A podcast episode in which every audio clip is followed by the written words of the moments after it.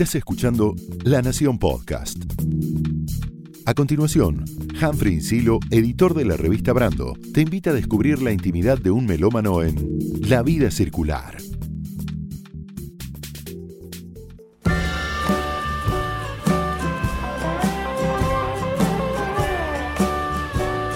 Hola a todas, hola a todos. Mi nombre es Humphrey Insilo y en este episodio se sube a la vida circular Santiago Morales, presenta su nuevo proyecto, Transeúntes.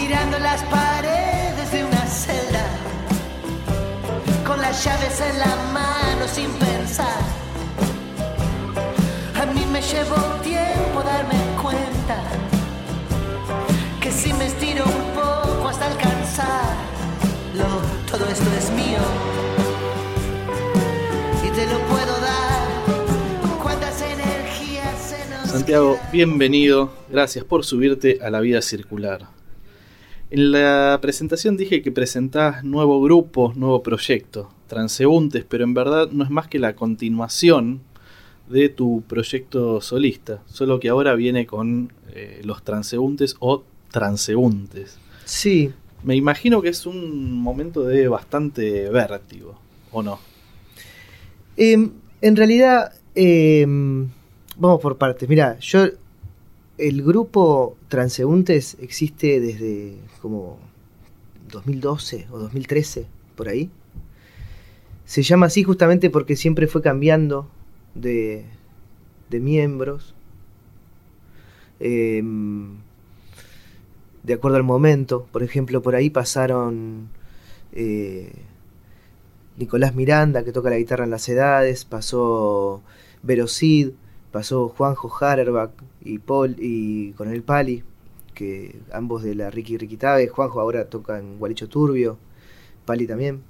Este, bueno, nada, fue cambiando mucho de, de- nu- nunca tuvo miembros estables porque siempre lo tomé de una forma muy informal, lo mío solista, digamos, siempre como algo paralelo y el, el proyecto principal siempre era los espíritus, entonces cuando tenía tiempo en huecos metía cosas solo.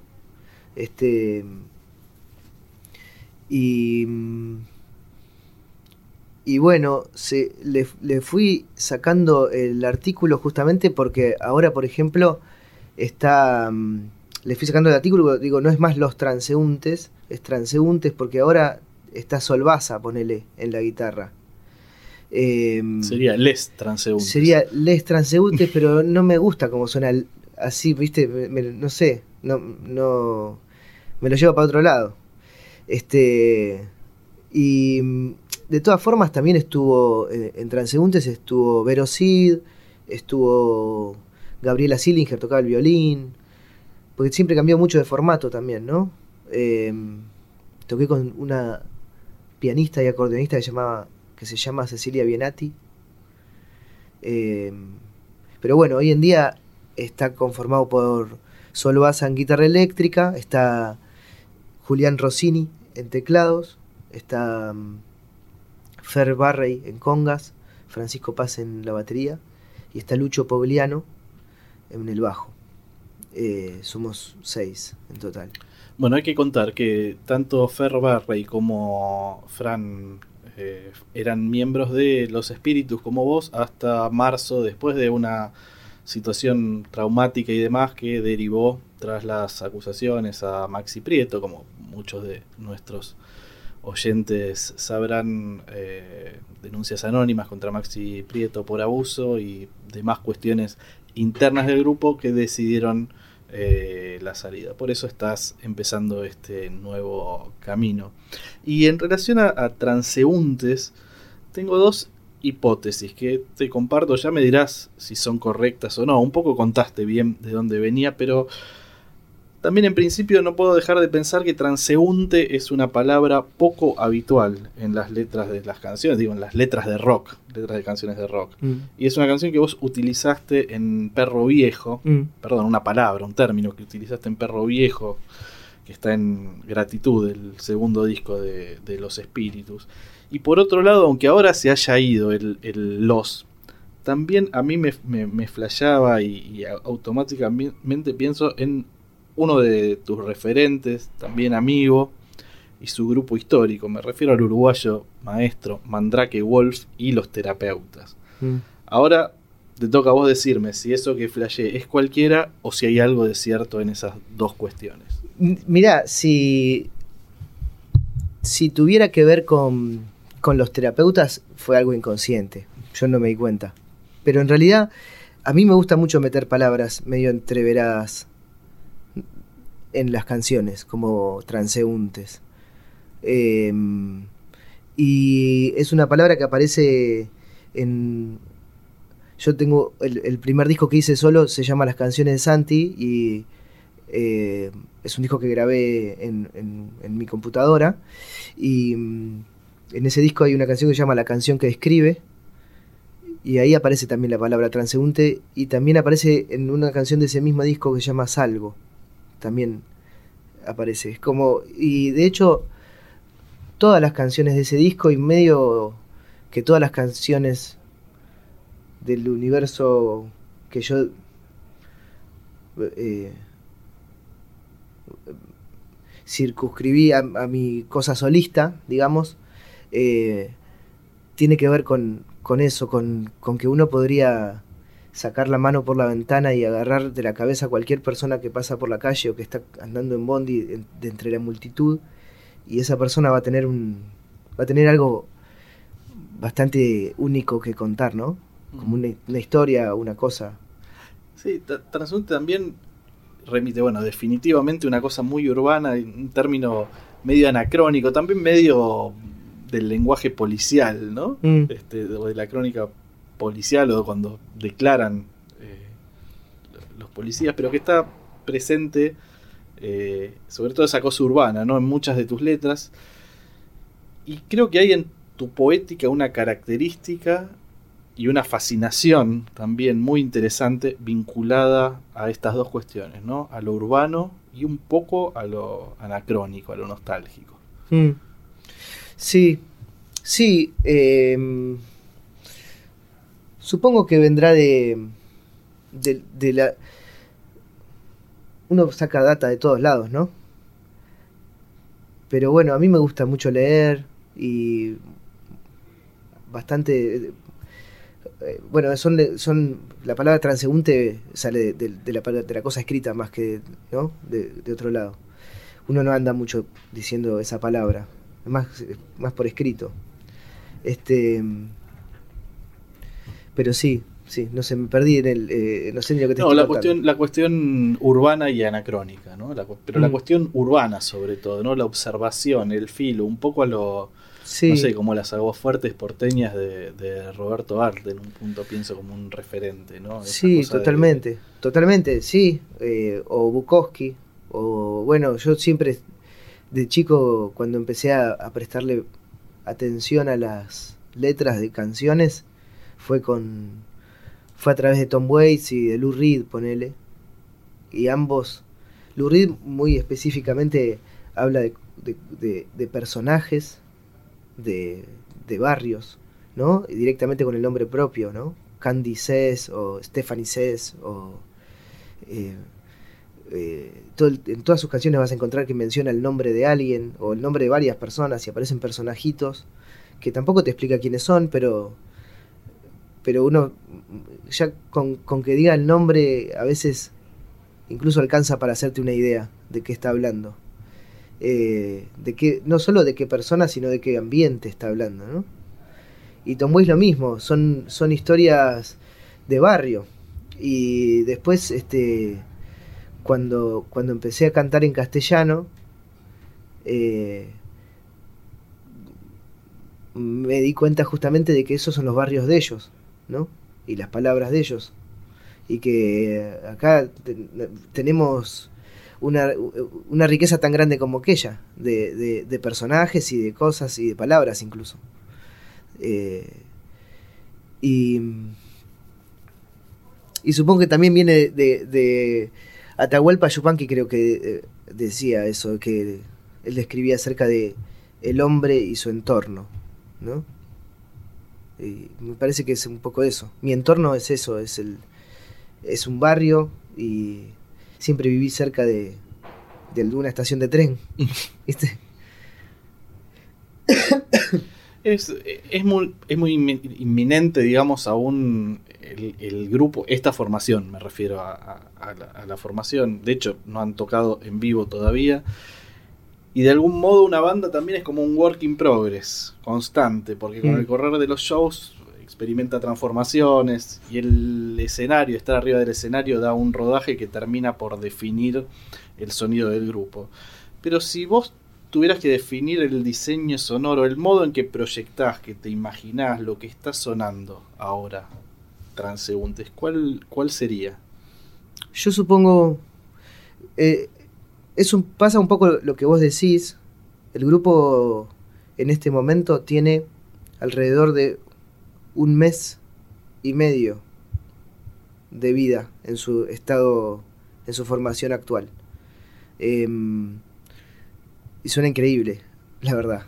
Eh, supongo que, que va a ir mutando mucho, pero lo que estamos buscando me parece es un sonido em, mm, oscuro, blusero, rockero y urbano, como si fuera como un, un rock arrabalero, ponele, una cosa así.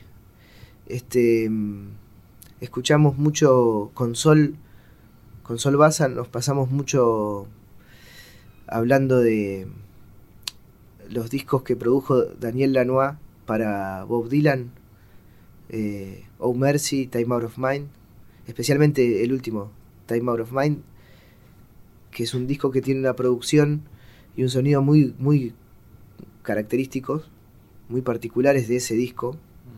eh, que capaz vas a otros discos que produjo Daniel Lanois y hay cosas parecidas, pero es nada suena como ese disco porque las composiciones son esas y Bob Dylan es Bob Dylan. Claro. Este, pero hay una producción que es increíble y hay un- una búsqueda como de, de un sonido ambiente, oscuro y denso y de- de- con eco que es increíble. Y bueno, un poquito estamos bastante enamorados de eso. Y la figura de un trovador. Sí, eh, Totalmente. bueno, mayúsculo, ¿no? Que aparte en ese, en ese disco es- está como reinventando el personaje, viste que periódicamente lo, cambia. Y ahí, bueno, inventó un poco el personaje que mantiene, no hasta ahora, porque ahora se puso más en crooner, pero lo mantuvo durante todos los años 2000. Que era como este tipo que llegó a viejo y sabe que la muerte está acá al ladito de la, vuelta de la esquina y, y va bajando data, pero un poco desencantado eh, pero con toda la onda, ¿no? Ya habías editado dos discos eh, como solista, digamos, las canciones de Santi que vos mencionabas del 2012 y en realidad un EP, Los Boliches, de hace un Mm. par de años, 2017 creo que salió, Sí. eh, este último producido por Maxi Prieto, pero de algún modo, eh, de hecho creo que ni hay ediciones físicas de esos discos o quedaron medio perdidas y, Mm. y- y tu carrera solista era como decías al principio, ¿no? Como un caminito al costado de, Sí. de los espíritus y al costado del mundo, ¿no? También. ¿no? Sí. De- Sí, no le, no le puse muchas fichas. Yo me empecé a dedicar a la, a la música eh, por completo, digamos, a los 33, más o menos. Tengo 37 ahora. Em, antes lo tenía como algo que me gusta mucho, pero no era mi profesión, ¿viste? Y entonces eh, uno grababa un disco y lo subía a internet y fabricar un disco sale plata y, mucho esfuerzo. eh, y es algo re lindo, es, es hermoso tener a mí me encanta tener disco, me gusta mucho el formato físico, me gusta el vinilo. eh, pero bueno, sale, sale un montón de guita fabricar y lleva muchísimo tiempo. Entonces cuando no te estás dedicando profesionalmente a la música, por lo general lo dejas ahí, flotando en internet, que igual llega a todos lados. Es más, llega mucho más rápido que, que algo físico. Este, así que quedaba en esa. Eh, en, un- en algún momento los, los fabriqué en formato, me, me autopirateé, digamos, no lo fabriqué oficial. Fui a una librería, hice unos CDR, le puse tapa contra tapa. Y, y los pero hice pocas copias que se, se vendieron o se re- más que nada se regalaron. Claro, arte, edición artesanal, Claro. do it yourself, absolutas. Eh, si te parece, vamos a escuchar el, el tema que abría eh, este episodio de La Vida Circular. Mm. Es Todo esto es mío, que es uno de los temas nuevos, adelanto del que va a ser el primer disco de Sí. Santiago Morales y Transeúntes. Y si te parece, te invito e invito a nuestros oyentes a escuchar otro de esos temas que se llama Agustina. Agustina,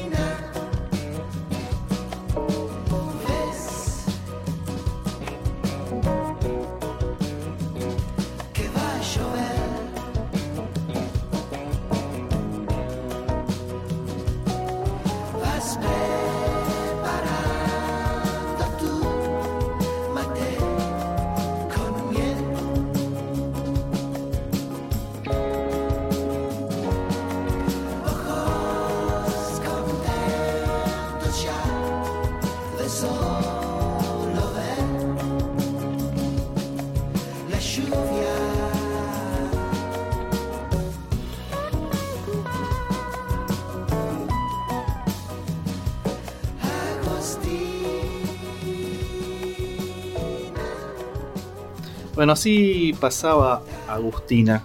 Eh, y quiero preguntarte, mm, ¿cuál es tu primer recuerdo musical? Digo, si tuvieras que ponerle una banda sonora a tu vida, ¿cuál sería la canción o cuáles serían las canciones en principio de tu infancia?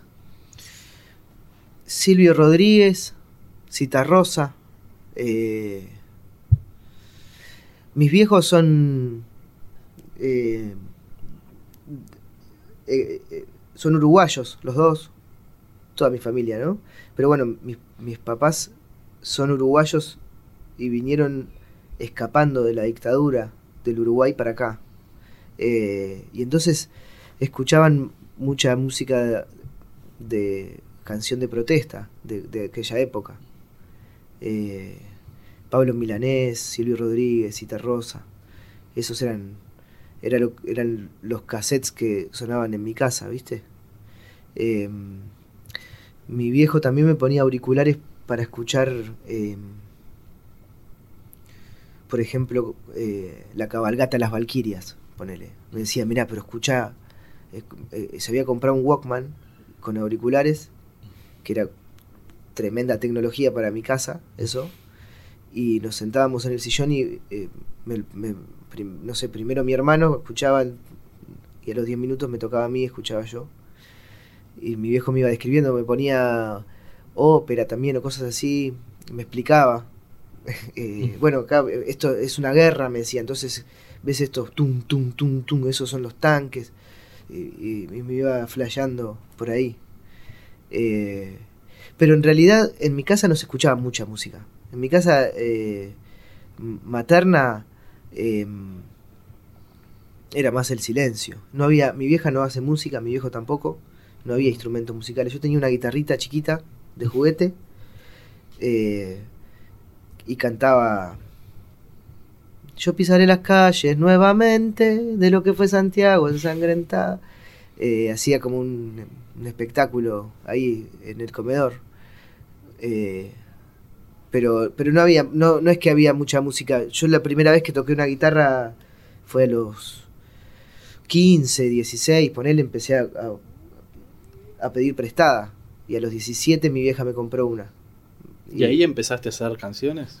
Sí, sí, sí, empecé a hacer canciones inmediatamente. Al principio hacía canciones en chiste, no me animaba a hacer, a, a mostrar mi- mis verdaderos sentimientos. Era como más irónica la cosa. Eh, medio por el lado Leo Maslía, ¿viste? Como haciéndose el gracioso. O en inglés. Me refugiaba mucho en el inglés para cantar. Me animé a cantar, de hecho, porque, porque cantaba en inglés y mi- se puede imitar más fácil en inglés. Viste que es- se permite más en inglés. Si, si vos te pones a imitar, ponele como canta, yo qué sé, eh, Fito Páez todo el mundo te va a decir, estás imitando a Fito Páez. Pero Claro. si te pones a imitar cómo canta, eh, no sé, Bono Vox, está perfecto, estás cantando divino en inglés, ¿viste? Claro. Nadie te juzga. Es difícil la identificación, quizás, ¿no? Sí, o no tanto, pero es como que eh, vale más. ¿Qué sé yo?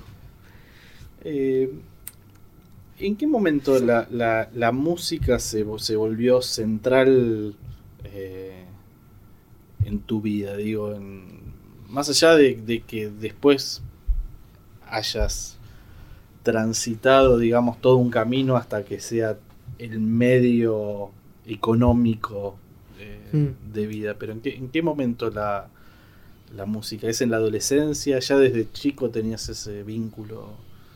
Sí, de- en realidad, eh, sí, la preadolescencia, a los 12, 13 ya empecé a escuchar mucho música. Y por ahí a los 12 o 13 mi viejo también me compró un Walkman a mí, mío, y empecé a ir, yo me mandaron, eh, yo dibujaba, y entonces me anotaron en una escuela de Bellas Artes que queda en, en La Boca, la Manuel, Manuel Belgrano se llama. Ajá. Y, y yo vivía en Palermo, entonces tenía viaje en subte de una hora hasta allá. Porque hacía pues, línea D, línea C, me bajaba en Constitución, caminaba, una hora tenía. Entonces me iba con el Walkman y, y escuchaba mucho música. Escuchaba mucho música y, y- y me involucraba, me empecé a involucrar mucho emocionalmente con la música ahí. Empecé a sentir representado o a querer ser, ¿no? a- empecé a querer ser, eh, no sé, eh, pescado rabioso. No sabía quién era Spinetta, pero Mm. sabía que había un grupo que está increíble, porque me pasaron un cassette ahí en el Bellas Artes de pescado rabioso y, y quería cantar así, quería tocar así la guitarra, quería ser eso, sí. ¿Cómo era el modo de que, que- que te llegaba la música? ¿Cuál era tu círculo melómano amigo? ¿O curtías parque de ir a comprar cassettes? ¿Cómo era el, Sí, el modo eh, en que llegaba? Eso, sí, no, en, en el secundario empecé a conocer gente. Conocí un compañero ahí en el Bellas Artes, se llamaba Luciano Lombardo, que era fan de Spinetta tremendo, y me empezó a pasar esos cassettes, me pasó Pescado, Color Humano. eh, yo ahí ya también escuchaba Pink Floyd, ponele, y, y descubrí, con a través de esta gente, descubrí el Parque Rivadavia. Y ahí, bueno, se abrió todo un mundo porque están, estaban todos los piratas ahí. O sea, eh, eh, supongo que para, para una generación que no conoció eso es muy difícil entenderlo, pero no había acceso, no había acceso ni en Claro, pedo. ahora tenés acceso a un clic a la música que sea, que se haga en cualquier parte del mundo, a todos esos cassettes piratas. Claro. De los redondos, ponele que era un, un circuito, que digo, un, un lugar de mucha circulación de los, los inéditos de, de los redondos, era te llegaban por ahí, o había que ir al parque o te llegaba por algún amigo que Claro, copias grabadas, regrabadas, regrabadas, regrabadas, ¿no? Ahora está todo un clic de distancia. totalmente.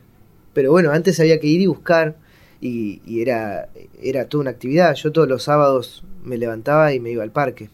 Pasaba el mediodía en el parque. Con- ni siquiera tenía plata para comprar cassettes, así que lo que hacía era canjear. ¿Viste? Canjear los que ya había escuchado por otros que no, o ese tipo de cosas. O, bueno, robarle a mi vieja los cassettes que sabía que ella tenía, pero que no los. Que después me arrepentí muchísimo porque cambié cosas que estaban. Cambié cassette de Jaime Ross, o de Cita Rosa, o de. Cosas que después me interesaban a mí. Claro. Y que le preguntaba a mi vieja y me decía, no, no sé, me lo robaste. Era como, ya fue. claro. Eh, y bueno. Bueno, trajiste la guitarra y eso es Mm. siempre una buena noticia. Es una guitarra criolla. ¿Esta es la guitarra que usas habitualmente para, para componer? Sí, esta guitarra es la que, la que tengo en casa. Es una guitarra bastante trucha, que está bastante rota también. La compré en, en México, en una gira de los espíritus y me la... Son un poquito tramposos allá en los negocios. De, al menos los- algunos negocios que conocí yo, no quiero generalizar. Pero me la vendieron rota ya, me la vendieron Ajá. rajada. O sea, la probé y estaba bien, pero cuando me la Cuando Cu- la envolvieron o me la cuando la envolvieron- abriste o lo que sea, encontraste que estaba Me la la- envolvieron y cuando la abrí estaba, estaba cachada. la rajadura. ¿Y sos un tipo metódico para componer? ¿Sos de trabajar mucho las canciones o en general aparecen, salen de un tirón y así quedan? No, muy poquitas salieron de un tirón.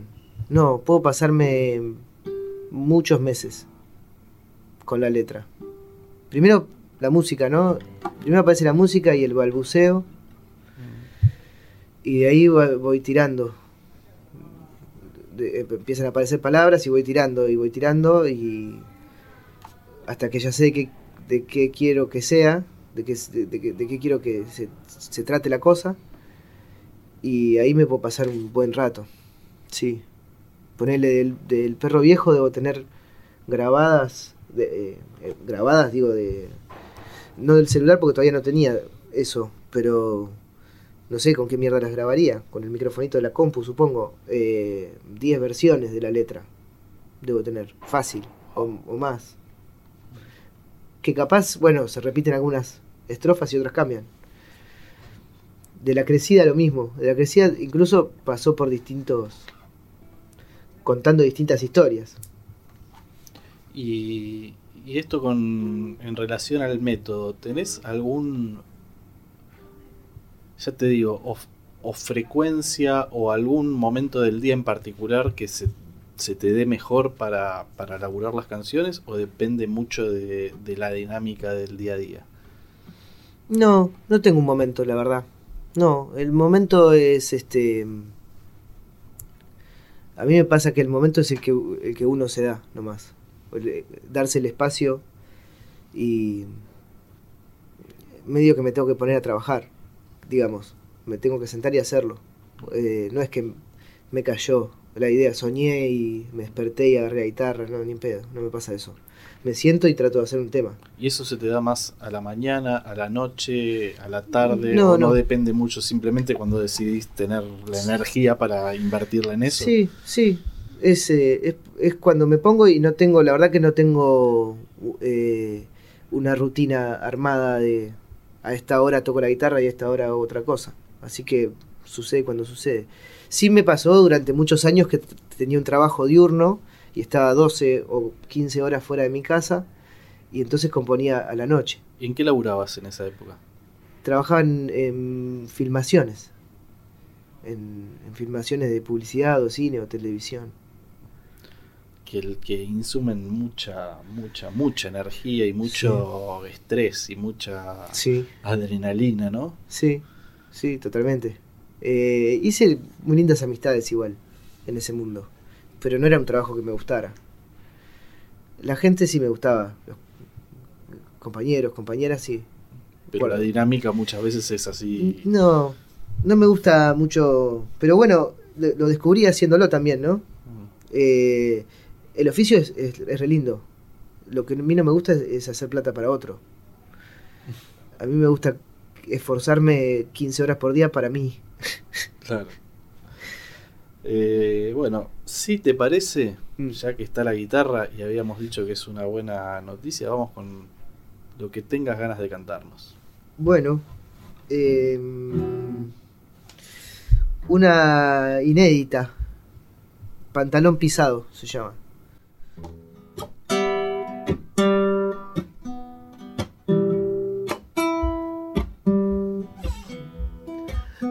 El pantalón pisado por la zapatilla. Viene de brazo cansado de cargar el termo con el vaso largo de cebar el tereré. Con el párpado pesado por la ventanilla.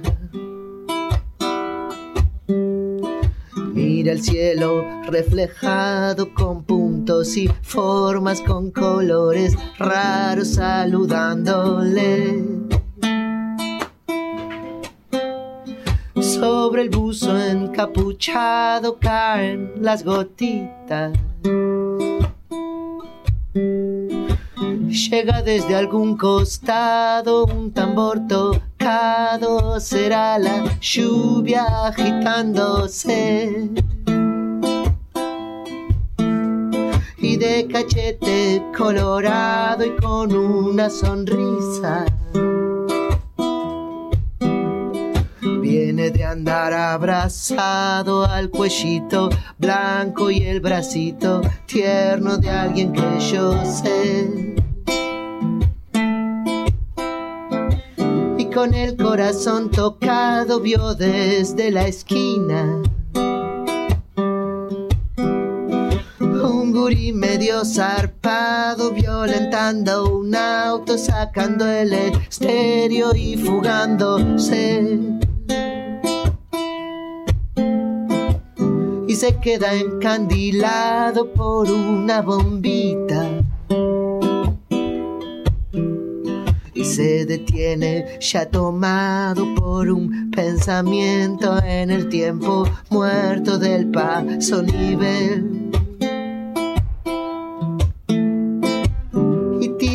Fósforo quemado en una alcantarilla. más o menos agitado, anotando un verso en una libreta, inspirándose. Se le ve.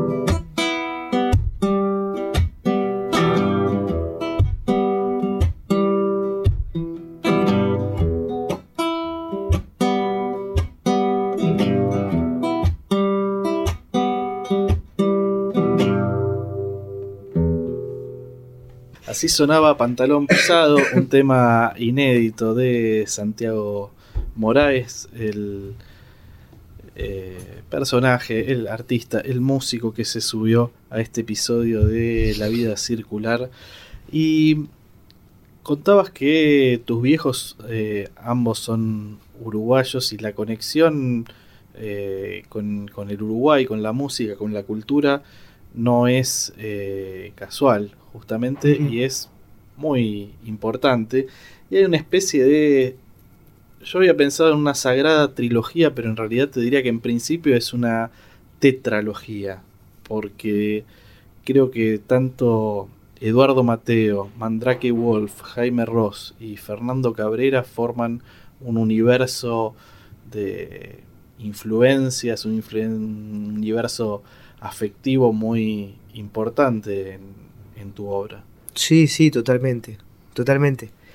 Eh, creo que yo a, a Cabrera y a Mateo los conocí juntos por el disco, Mateo y Cabrera. Quiero, quiero decir que me enteré que existían a través de ese disco y em, por una tía mía de allá en Montevideo.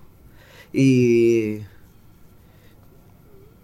y bueno, y ahí empecé a escuchar a ambos. Em, y con, con los dos me pasó lo mismo, que mm, al principio no me gustaba. Me, me pasó mucho con, con- con la mayoría de los artistas de los que soy fan, que al principio me resulta muy incómodo escucharlos, no entiendo nada, no entiendo, no entiendo, eh, no es predecible lo que está pasando, ¿viste?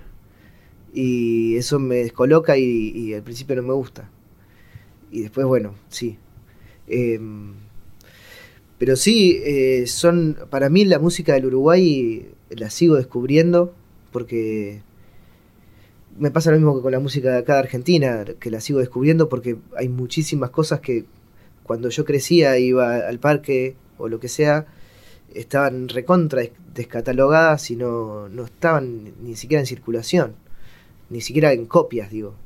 Eh, como el quinto, ponele, o no sé, Totem, o, o esas cosas. Eh, y ¿Y en qué momento hiciste clic puntualmente con, con los artistas que hablábamos, con, Mm. con, con Mateo y con, con Cabrera? ¿En qué momento esa cosa que es extraña, que no te gusta, que no la llegas a comprender bien, eh, haces el clic y pasan a formar parte de, de- de esos artistas indispensables?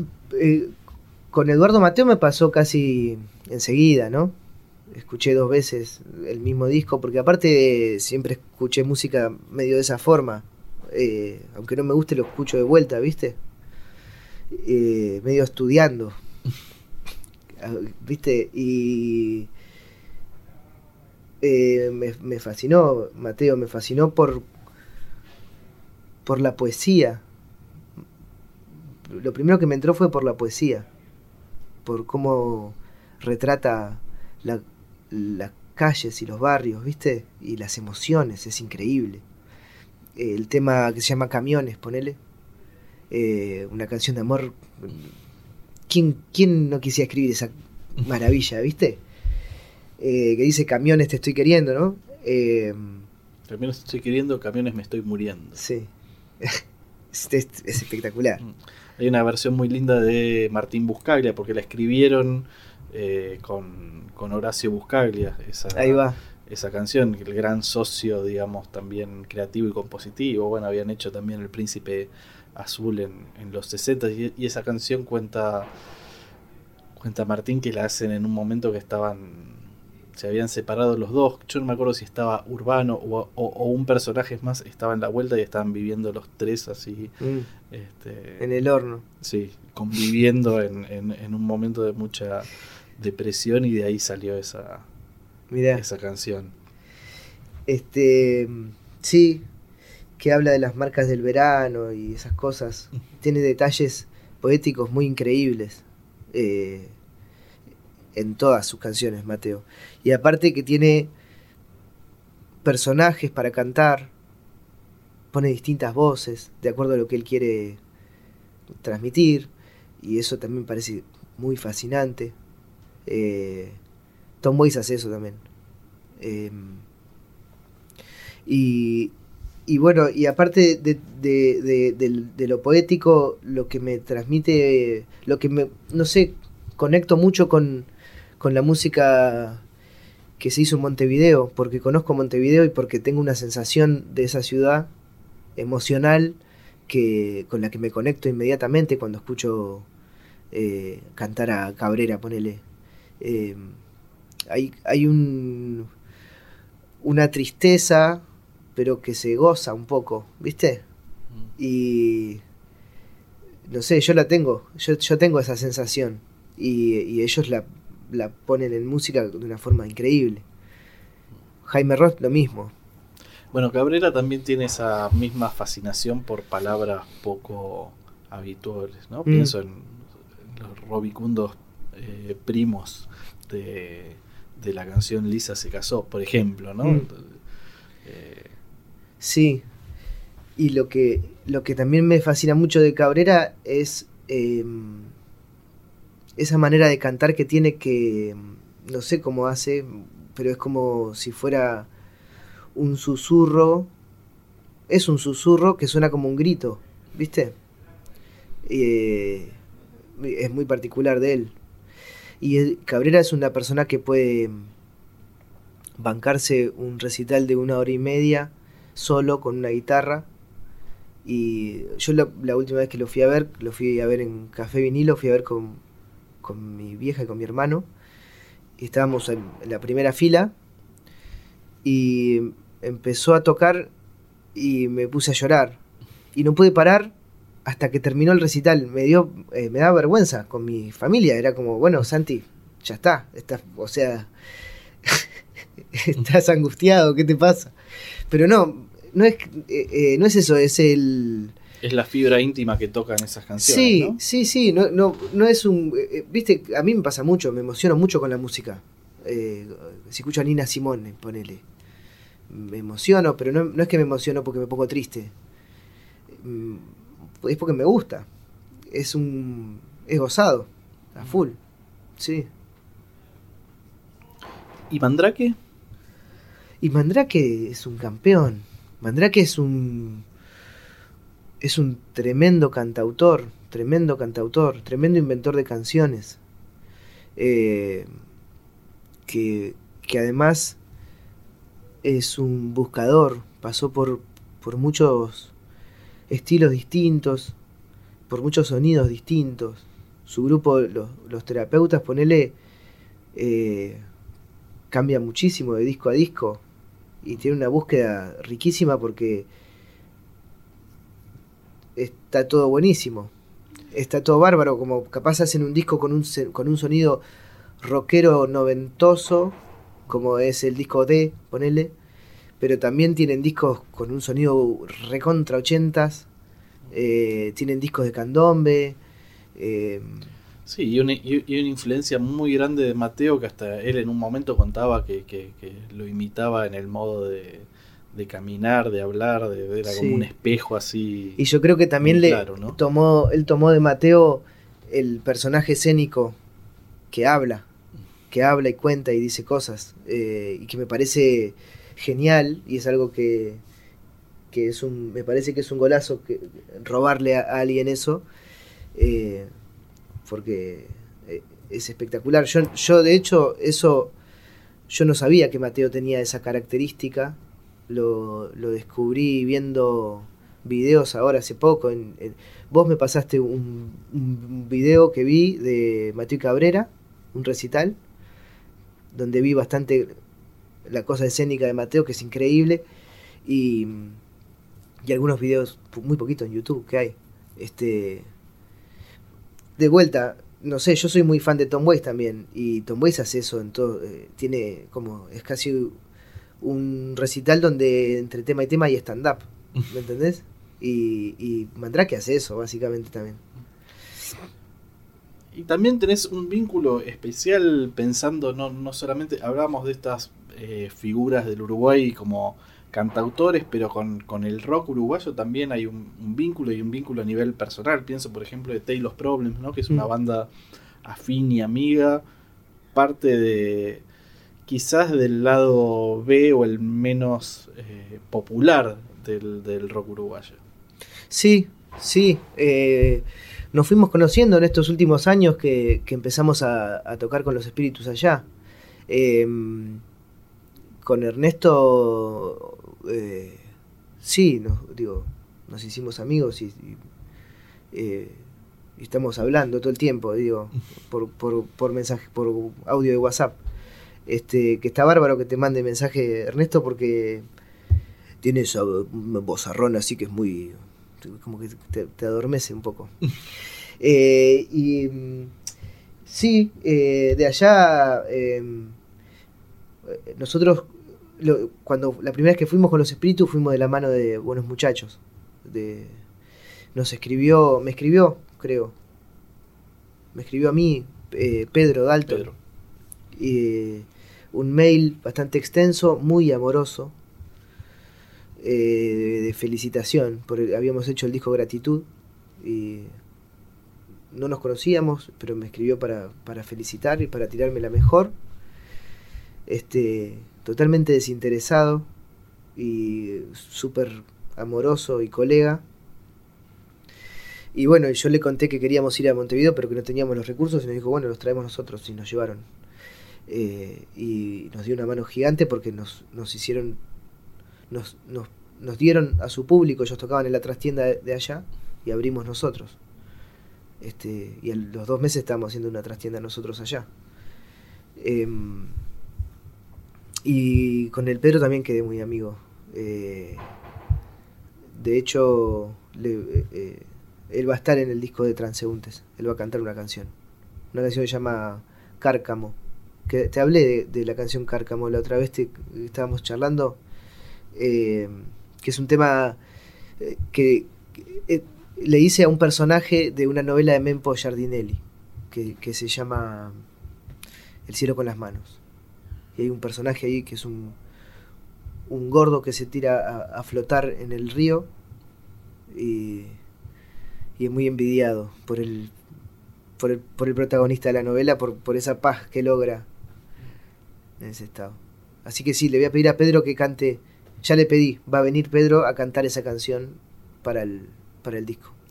Es, es eh, para mí una de las más grandes virtudes que puede tener una canción, una obra artística, es que te lleve a otros lados. Viene de, de- de un lado y te vuelve a llevar.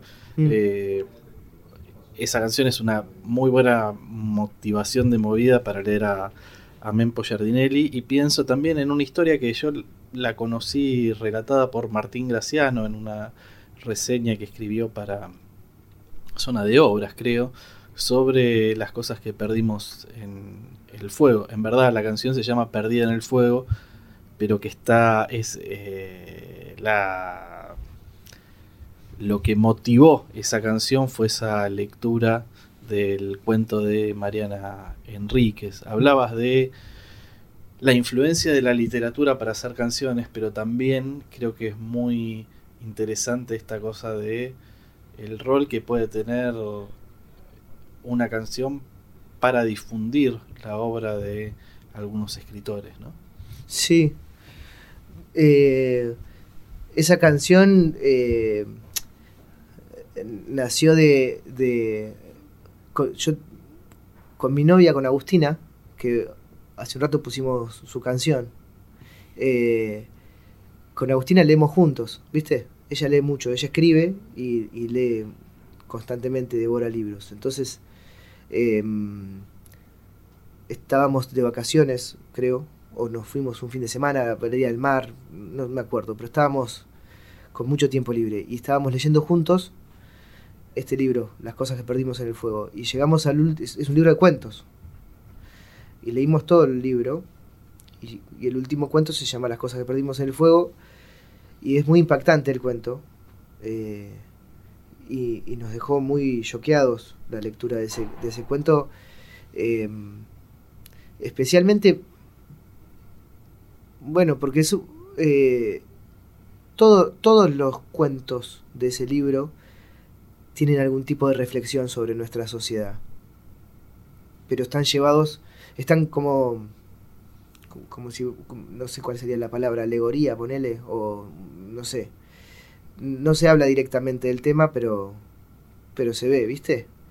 Y acá eh, este cuento se acerca a los femicidios de, las, de las chicas que las prenden fuego. Y, eh, y arranca con una con una chica pidiendo en el subte que tiene la cara quemada, que es un personaje que yo lo vi. Sí, yo también, absolutamente. No solo lo vi, sino que te habrá pasado a vos. La vi crecer, hace mucho que no la veo, pero durante muchísimos años vi la transformación de niña a mujer con un mechón. Sí. Un único mechón atrás en, el pelo muy, muy, muy... Si no me equivoco, en la línea D, ¿no? Estaba. Eh, pero claro, de los 90 sería. Los 90 2000, últimos 90. Últimos 90, sí, sí, durante los 2000 muchísimo. Claro, una cosa así.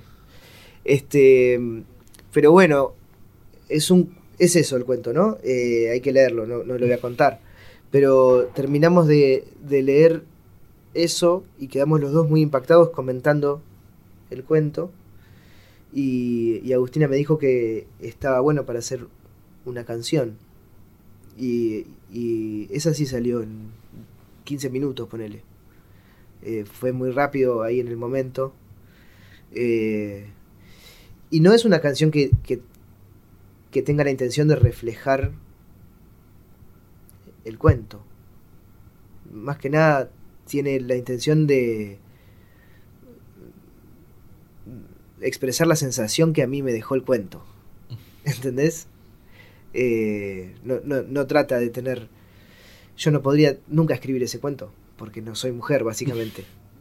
Eh, em, es una canción que, bueno, eso, no, no, no, no representa el cuento, sino que es un... sale de ahí, nace de ahí. Sí, claro. Y también te lleva, porque, porque Claro, bueno, te devuelve, capaz te devuelve al... sí, te da la, una vez que conoces la historia, si sos más o menos curioso, supongo que vas a buscarlo y a leer. Eh, hablábamos antes de meternos en, este vínculo con, la literatura de amistades, con amigos, hablabas de Pedro Dalton, el que los ayudó para mm. ir a, Montevideo y que va a venir a, a grabar, a participar del disco de Transeúntes. Y tengo una sorpresa mirá lo que me contaba tu amiga Sofía Viola. A ver, qué miedo. Mi experiencia con Santi Moraes en el dúo Cantina ha sido muy, muy creativa. Eh, nos reuníamos en... O sea, todo empezó cuando lo fui a ver un día que tocó abriendo a, a Prieto Viaja al Cosmos con Mariano. Abrió ese concierto y yo aluciné con la canción Perdida en el Fuego. Y de ahí me acuerdo que fui al camarín eh, y fui a decirle esa canción, no sé, eh, muy emocionada y, y bueno, ahí estábamos un poco entonados. y me acuerdo que nos pusimos a guitarrear en el camarín y, y se dio una onda así muy linda. Entonces eh, yo le dije, vamos a juntarnos. Y nos juntamos. eh, y después de eso estuvimos trabajando sin querer casi, ¿no? Como por una cuestión así de, de hacer un concierto juntos. Empezaron a salir unas canciones más.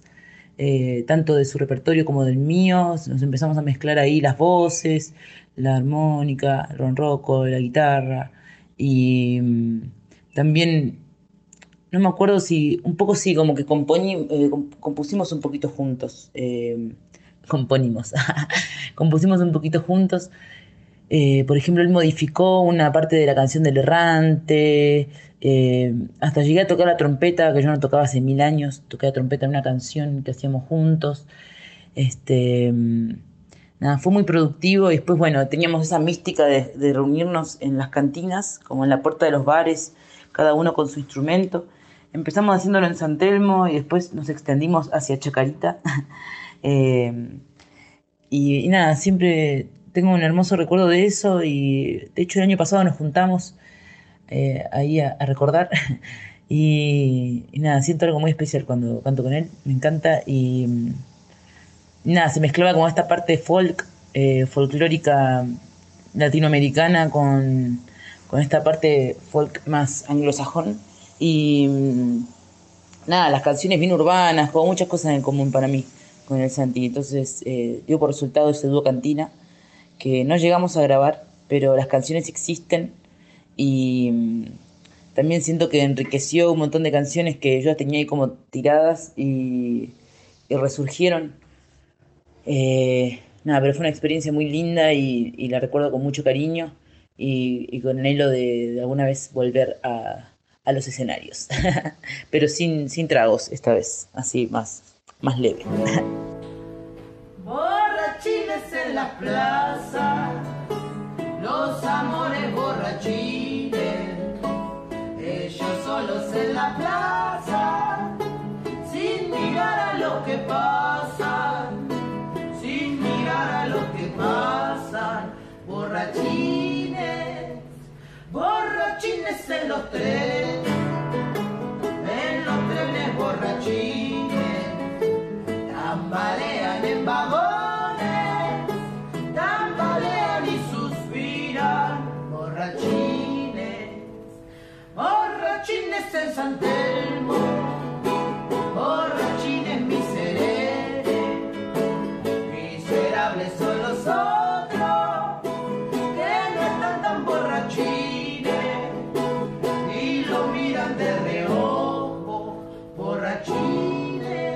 La canción que sonaba recién en La Vida Circular es Borrachines, por el dúo Cantina que integraba nuestro invitado del día de hoy, Santiago Morales, junto a una de las más grandes apariciones de la música latinoamericana, que es para mí Sofía Viola.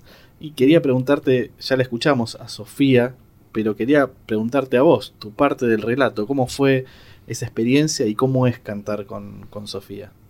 Fue increíble eh, para mí que, que, Sofía tenga ganas de cantar conmigo directamente. Porque ella es una cantante muy, muy, este, muy extraordinaria, ¿viste?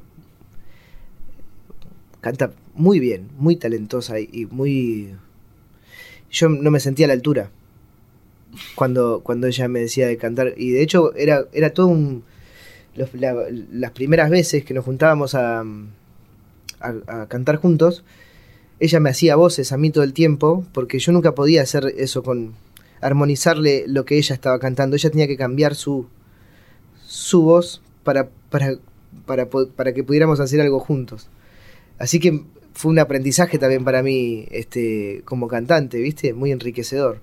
Pero más allá de eso, que es súper técnico y frío, eh, fue increíble eh, conocerla a Sofi porque es un personaje increíble, es una divina. eh, y nos cagamos mucho de la risa y nos juntábamos este, a ensayar a las 5 de la tarde y, y a las 8 ya nos habíamos tomado 14 cervezas y estábamos en el medio de un parque y se, y había- se acercaba una señora con un perrito a escucharnos y, y estaba increíble. Em, y además era muy estimulante porque ella me mandaba todo el tiempo, eh, viste que Sofía está de viaje toda su vida, básicamente. Sí, de hecho esto, esto lo, lo mandó desde México. Claro, eh, bueno, entonces capaz ella estaba en un aeropuerto esperando el siguiente avión y me mandaba eh, un audio de una canción, estoy haciendo este tema o hacer una versión de esto, entonces yo me ponía hacer eh, y si no podía sacar eso me ponía a hacer una yo y se la mandaba, ¿entendés? Entonces como que me estimuló mucho a, y a desenterrar canciones, desenterrar canciones que eran que eran que estaban ahí en un cajón y, con ella la- les dimos vida. Y sí, en algún momento vamos a tener que grabar aquello porque sonaba muy lindo. Y, y sí, quedó en el camino, fue como en 2016, o 2016-2017. Y, y bueno, yo, yo también empecé a estar de gira todo el tiempo en aquella época. Y bueno, Bueno, justamente, ¿no? Eh, hablábamos de, de- de las giras, de los viajes. Una de las cosas que en lo personal más le agradezco a mi profesión y que está ligada también a tu oficio, el de músico, es la posibilidad de viajar, de, de Mm. viajar trabajando. Bueno, con los espíritus has viajado un montón Mm. por dentro de la Argentina, han hecho giras por Europa, por distintos países de, de América Latina. ¿Qué, ¿Qué recuerdos tenés de esos viajes? Fu, infinitos. Algunos no tengo recuerdo, pero bueno, es parte del viaje también. Eh, pero eh, en los últimos dos años, ponele, no sé cuántos países fueron, pero fueron más de die- 10, 11, no me acuerdo cuántos países fueron, pero fueron muchos. Y aparte de, de que son distintos países, hay distintas ciudades en cada país, ¿no? Y incluso acá adentro, digo, estuvimos por todos lados. Em,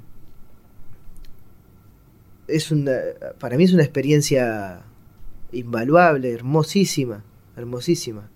Eh, estar de, de gira con un grupo para mí es, es mi estado perfecto. Es como tengo ganas de vivir, básicamente. Es lo que me gusta hacer. Eh, y especialmente con un grupo como Los Espíritus, ¿no? Donde uno...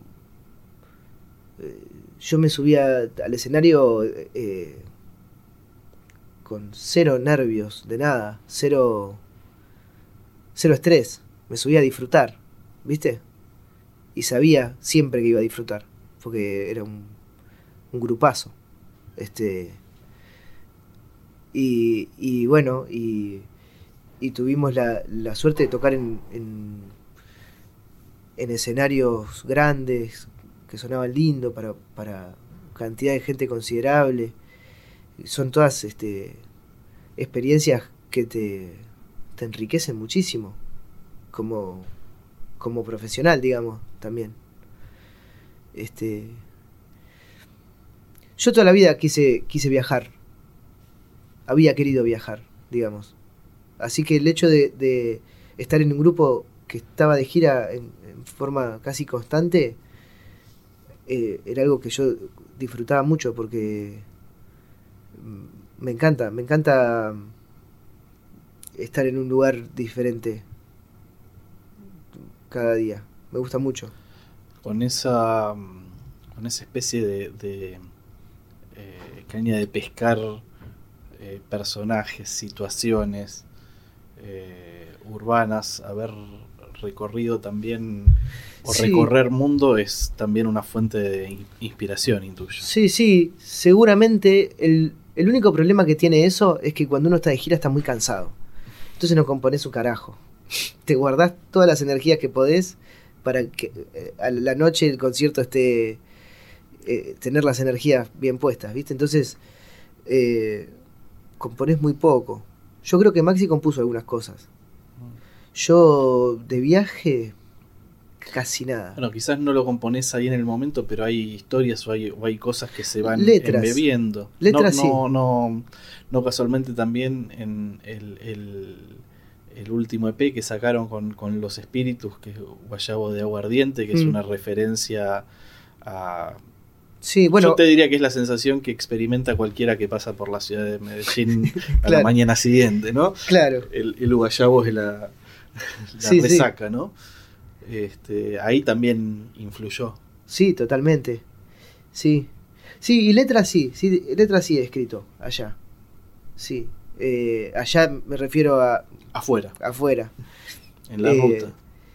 Eh, sí, te deja muchísimo, te deja muchísimo, Es- te deja más de lo que de lo que de lo que podés saber que te dejó.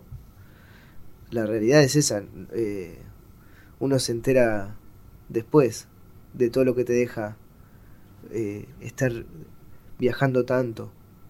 Hablamos de los viajes con los espíritus. ¿Y qué recuerdo que tenés vos? Y con esto cerramos este episodio de la vida circular. ¿Qué, tenés, qué recuerdo tenés vos del viaje con los espíritus? O del viaje de los espíritus. Y el más lindo, el más lindo, eh, fue, eh, para mí fue una, eh, una experiencia muy increíble, de un, un crecimiento muy grande y una comunión artística muy, eh, muy única, al menos en mi vida. ¿Viste? Eh, sí, eh, yo eh, eh, con- con- fueron aliados eh, artísticos mm, para mí irreemplazables. Eh, o sea, no, no podría producirse lo mismo con otro grupo de gente. Es algo único ese grupo para mí. Eh, puede haber otro grupo único también, ¿no? Pero se dio ese tipo de cosas, es como cuando, eh, no sé, como una historia de amor, ¿no? Decíamos que era muy buena noticia que haya una guitarra. Lo que te propongo es que nos vayamos con una canción. Yo tengo un pedido personal, a ver si lo cumplís. Sería genial. A mí me fascina una canción que está en las canciones de Santi, la canción del Linchera.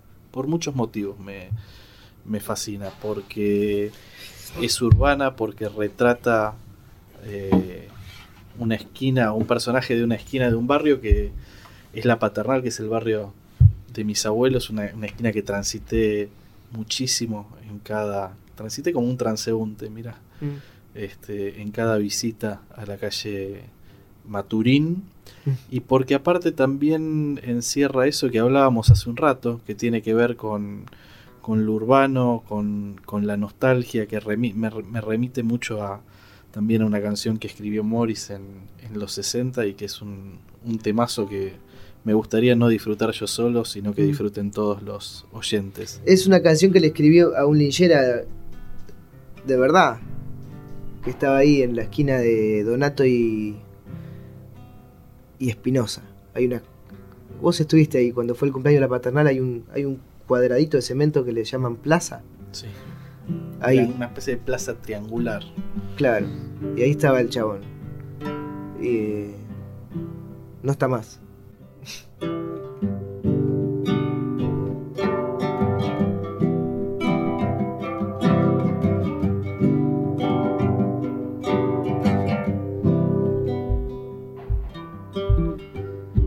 En el cielo libres palomas.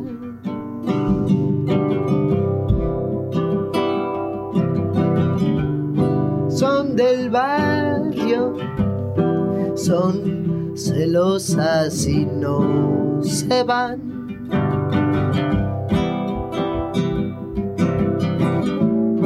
Y hace días que no toman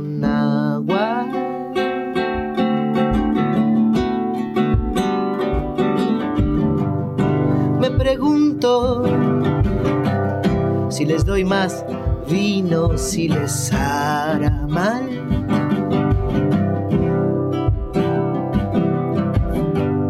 Y confundidas en la mente no podrán volar con las alas abombadas.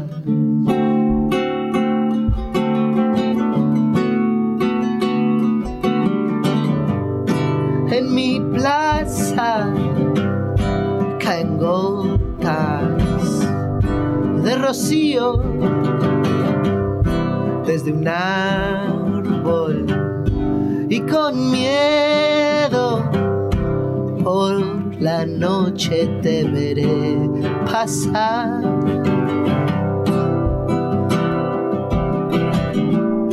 Con la cara de asustada.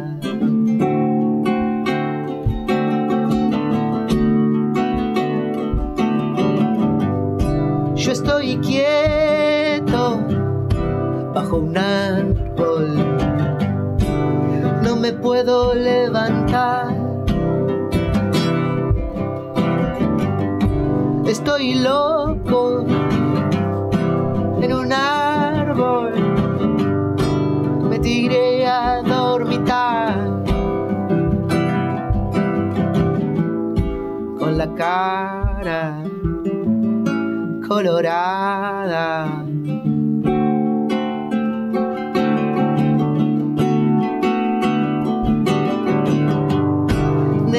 Necesito un abrigo que me voy a congelar. Necesito un amigo para conversar. Pero ya me caliento por nada.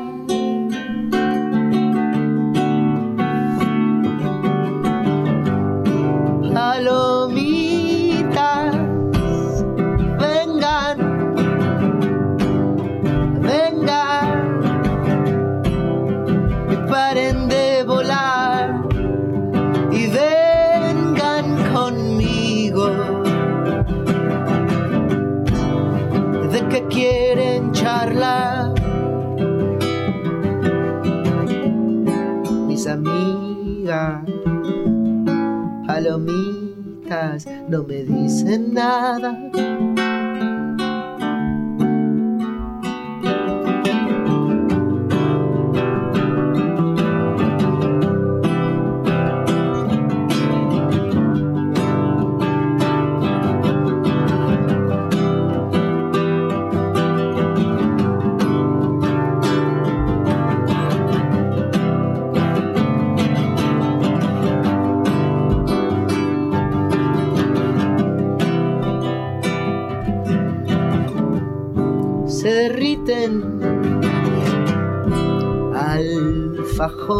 En algún lugar.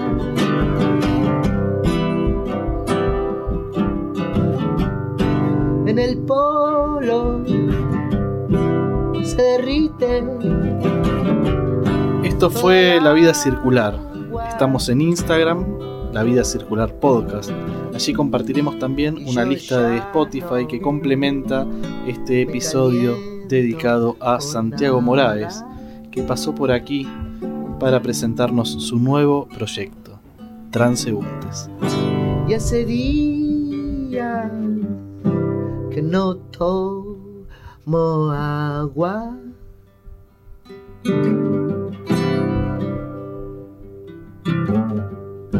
Las palomas vuelan libres, son palomas, son del barrio, son celosas y no se van. Esto fue La Vida Circular un podcast exclusivo de La Nación. Escucha todos los programas de La Nación Podcast en www.lanacion.com.ar. Suscríbete para no perderte ningún episodio. Estamos en Spotify, Apple Podcast, Google Podcast y en tu reproductor de podcast favorito. Seguí escuchando La Nación Podcast.